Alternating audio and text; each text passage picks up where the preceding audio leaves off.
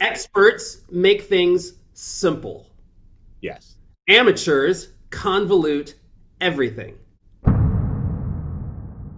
Hey folks, I'm your host, Hillmon Sorey, and I'm also the co founder of Cloze Loop, G2 Crowd's only top five, five star rated sales training firm.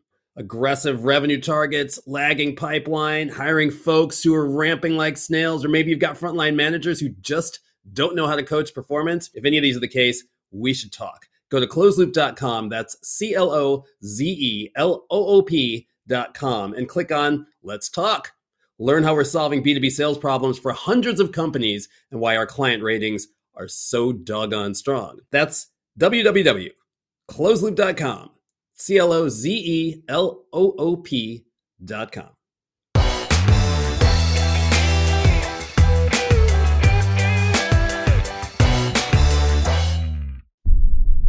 You're entering the winning zone. So I think the one thing that's been on my mind, especially this week with all the conversations that we're having, Hillmon, is the the impediments to coaching, right? Just what is hindering good one-on-ones or good coaching conversations? Like what do you see across the board as the number one impediment to great coaching conversations? That's a good question. So I think that if I could phrase it differently, I will say that great coaching conversations start with a clearly identified challenge.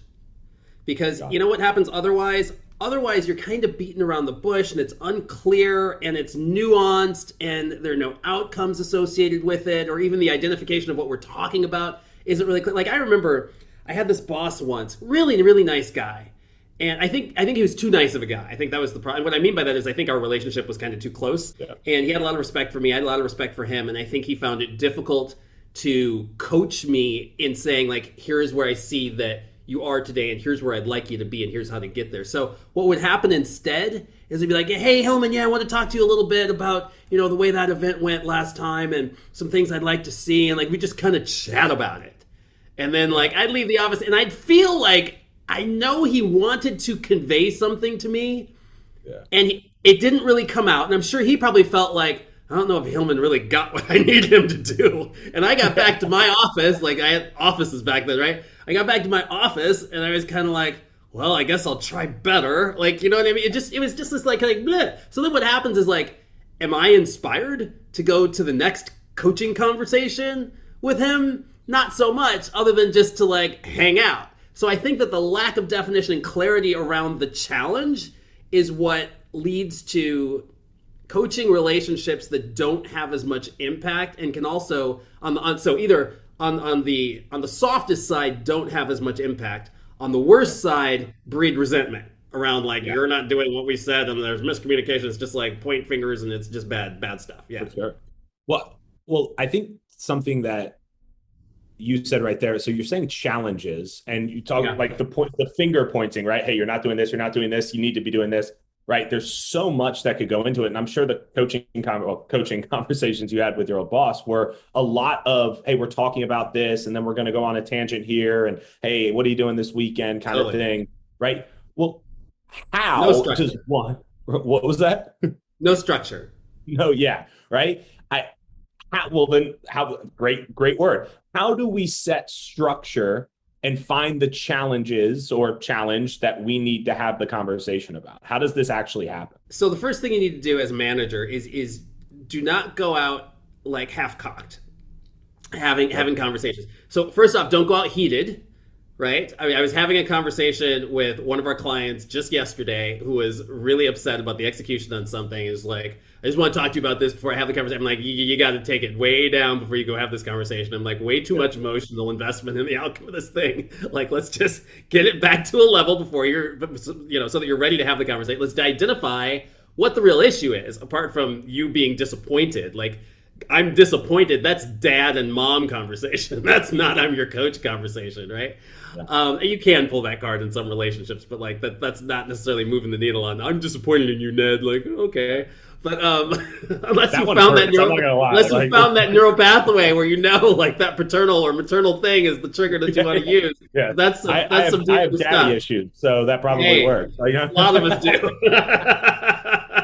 so yeah, anybody wants to coach Hillmon, say I'm disappointed in you, and watch what I do. just put your hands on your hips and just slowly oh, shake your head, dude. Like, Jeez, don't even. I'm getting like hives thinking about this thing, man. Anyway, so so the onus is on the manager to really be circumspect and say what is the challenge? And and there are only three types of challenges that you're going to be dealing with in coaching right? You've got mindset challenges and these just tie with a belief system right? And we've got supportive and self-limiting beliefs that we deal with or, or progressive beliefs or restrictive beliefs whatever term you want to use but there are beliefs that are good and there are beliefs that are bad. Let's call them that right um, example of a, a, good belief is that hey, let's let's just say this is about cold calling or something like that. Hey, cold calling is an easy way for me in my day from my desk to make a massive amount of outreach to people, test my messaging, and test how I'm having conversations with folks in hopes of converting people to top of funnel. Great, that's a supportive belief, right? It could be cold calling doesn't work anymore because everybody's on vacation and nobody's answering their phones and it's all cell phone numbers anyway, and my number's gonna come up blocked and like it's gonna be spam restricted, and I don't even know why I'm doing this. That's obviously a self-limiting belief at, at the very least, right? All right, so you've got that world of mindset, right? Then you've got this other world of activity, right?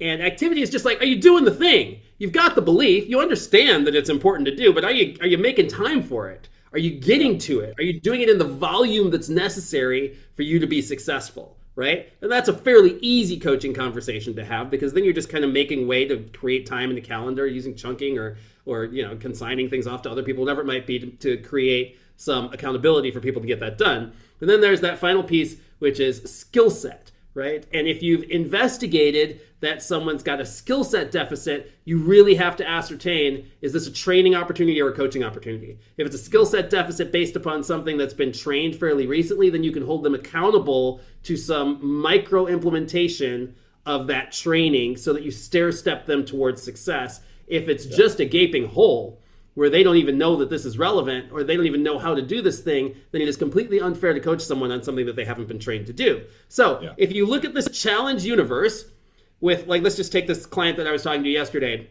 really upset about the situation. We distill it down to why is the situation occurring and what is the thing that needs coaching. The thing that needed coaching was the person's mindset.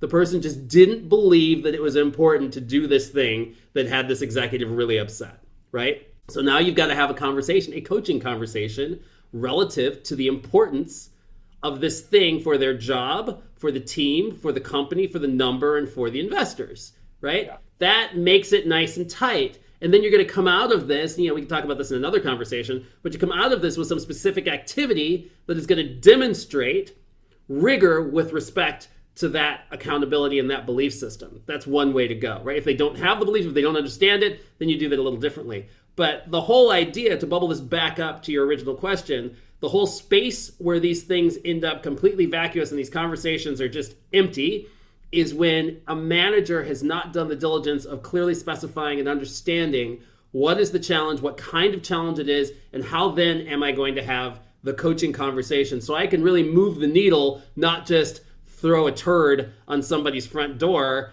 and go, hey, look, there it is. Yeah. See ya. Yeah. Here's, you know? here's the bad thing you're doing. Don't do it anymore. Well, okay, cool. Yeah, that's not going to work. Well, let me go one level deeper before we let you go, Hillmon. How do I actually uncover? I think the skill set and the activity, I think those pieces are fairly self-explanatory. A skill set is like, well, I just hired Hillmon out of college. Hillmon just might not know how to have good tonality on phone calls, right? Yeah. Hillmon may just not know right now how to actually ask great discovery questions in you know a conversation yet right? So that there we go. And then the activity piece it's like hey we've asked Hillmon to do this. He's doing 50% of that right? Let's have a conversation around that. Yeah. The mindset piece is is always one for me that i get questions about when i'm having conversations with frontline managers of how do i go about uncovering that there is a negative mindset and it's not a skill set or an activity thing. You just said it. Yep. You just said it. There are there are only three things that are impacting any behavior.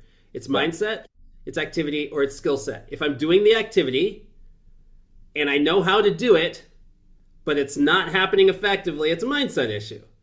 Got if it. I've got a strong mindset and I'm doing the activity, but it's poor, it's a skill set issue.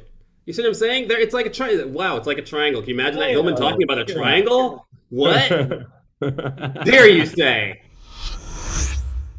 Okay, we'll be right back in 60 seconds. So, if you know me, you know that I'm a huge proponent of coaching.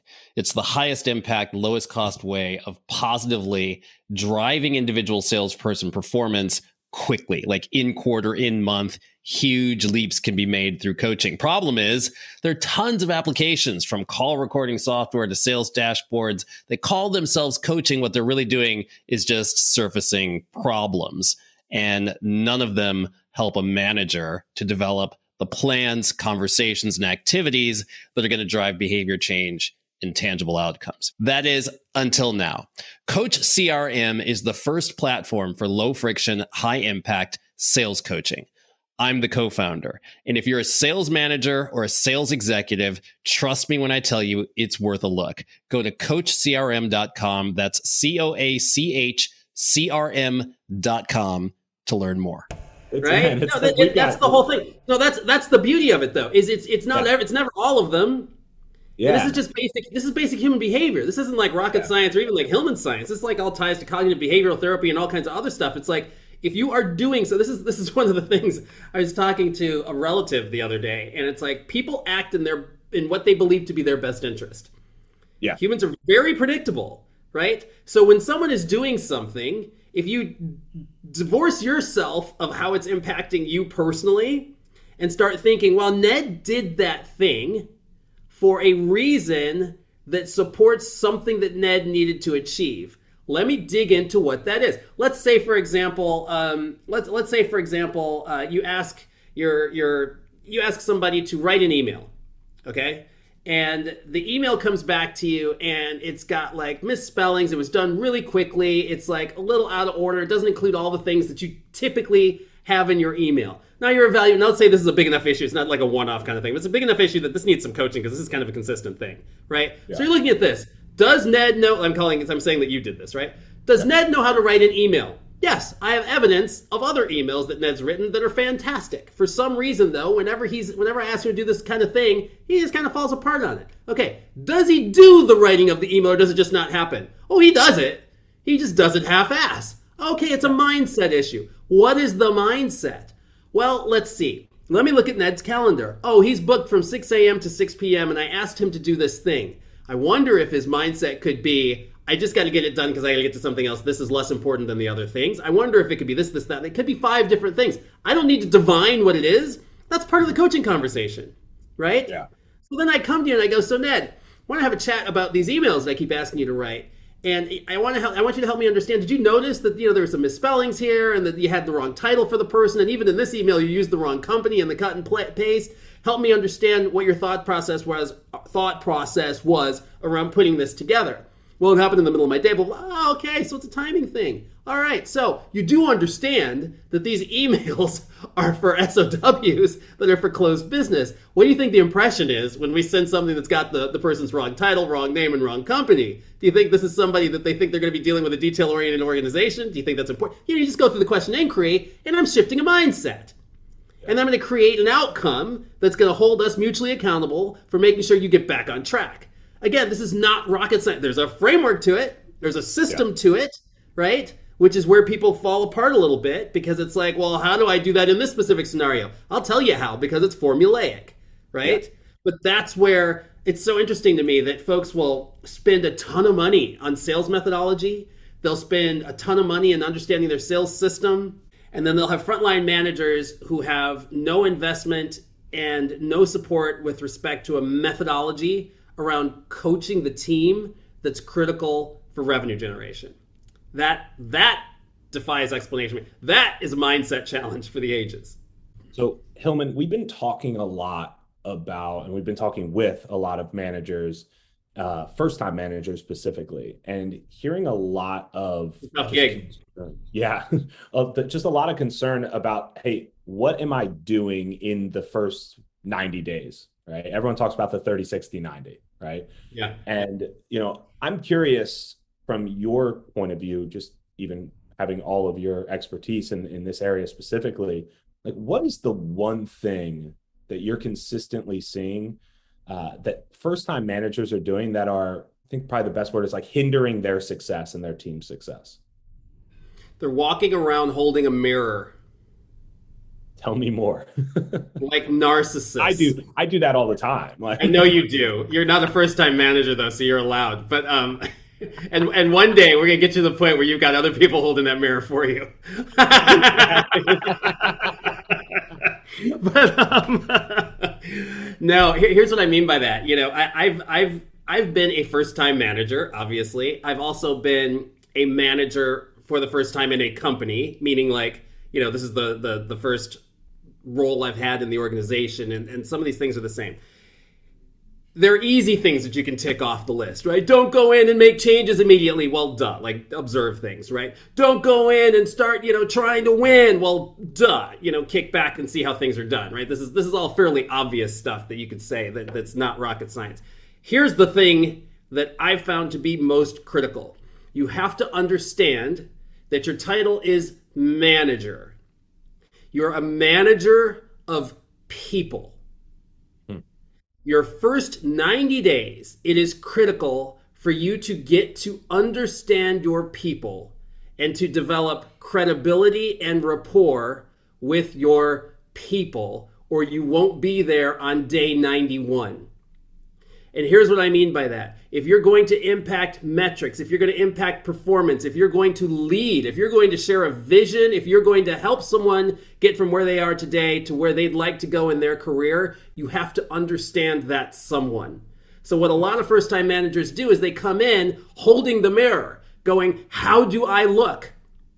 Am I doing the things that are going to validate that I deserve to get this job? Am I doing the things that are going to demonstrate to my boss that I'm working really hard? Am I doing the things that are going to get me to the next level and to the next gig? You know what? You can't do that. You got to take off the mirror and put the lens on the people who are in your charge and come to understand the archetypes of the individuals you're working with, what hmm. makes that person tick, why they're in that job, the things that they are challenged by, both personally and professionally, the way that they're applying themselves to their work, and how you can go about leveraging your resources and your expertise to help each individual as an individual, not just as a collective team, but each individual to grow. Because you know what? Here's the deal you help your individuals grow as a manager inherently it takes care of everything else every metric you need to drive and every goal that you have personally. Yeah.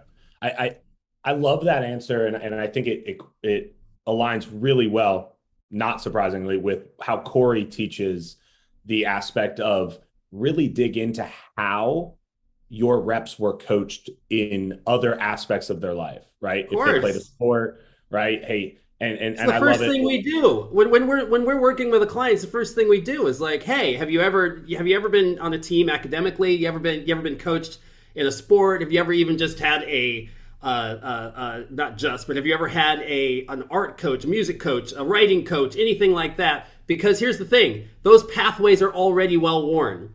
I don't need to yeah. create a new neural pathway for you to understand how to respond to instruction and how to respond to the guidance that I'm giving you. I'm going to go down the one that you've used successfully in whatever your avocation, your hobby, your sport, or your other interest was. And I'm going to use that to trigger all those same connections to help you be successful in this role. It's a basic of coaching. Absolutely. Yeah.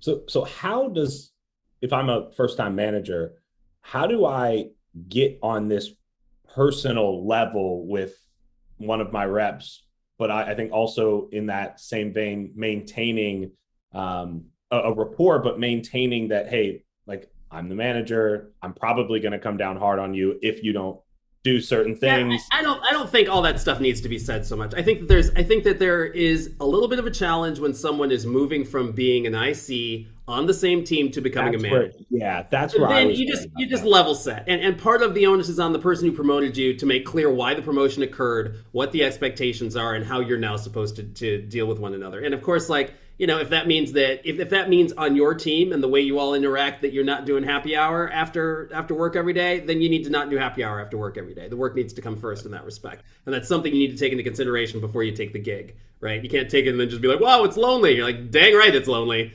That's called management. It only gets more and more lonely the higher up that mountain you go. There are only so many people who can climb, right? So here's the thing the way you get to know your people is by sitting and listening to call recordings as much as you possibly can all day and all night like you're grading papers like you're a fifth grade teacher so that you can hear how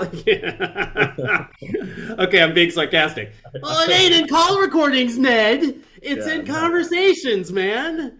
It's in having conversations with people. And here's the deal. What did you do as a salesperson to understand the motivation of your prospect? There's two words here ask questions, right? Ask yeah. good questions. You can stick that allow you to stick. I'll even allow you to stick and ask great questions. Mm. Because the only way you're going to get this information is if somebody else is talking.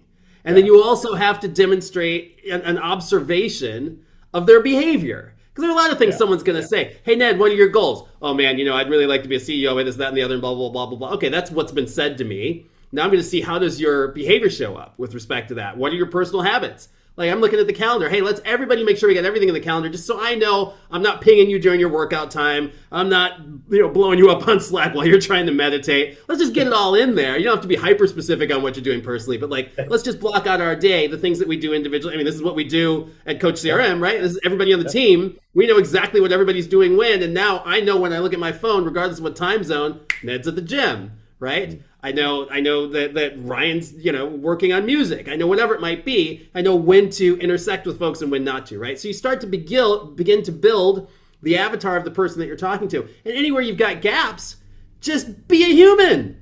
I mean, yeah. you got the job somehow. This is not rocket science where it's like, now I'm manager. How do I go about figuring out these people? Like, it ain't like that, man. just start having conversations. That's one thing I will mention that I think has been going around a lot is the overcomplication of the position. Any position, like period. Like I think there's been an overcomplication of what a manager is versus just hey, you got this position and you can go be successful. Yeah, well, you know why? why you know what that? it takes you know what it takes to be simple? What's that? One word, expertise. Okay. I agree. Experts make things simple. Yes.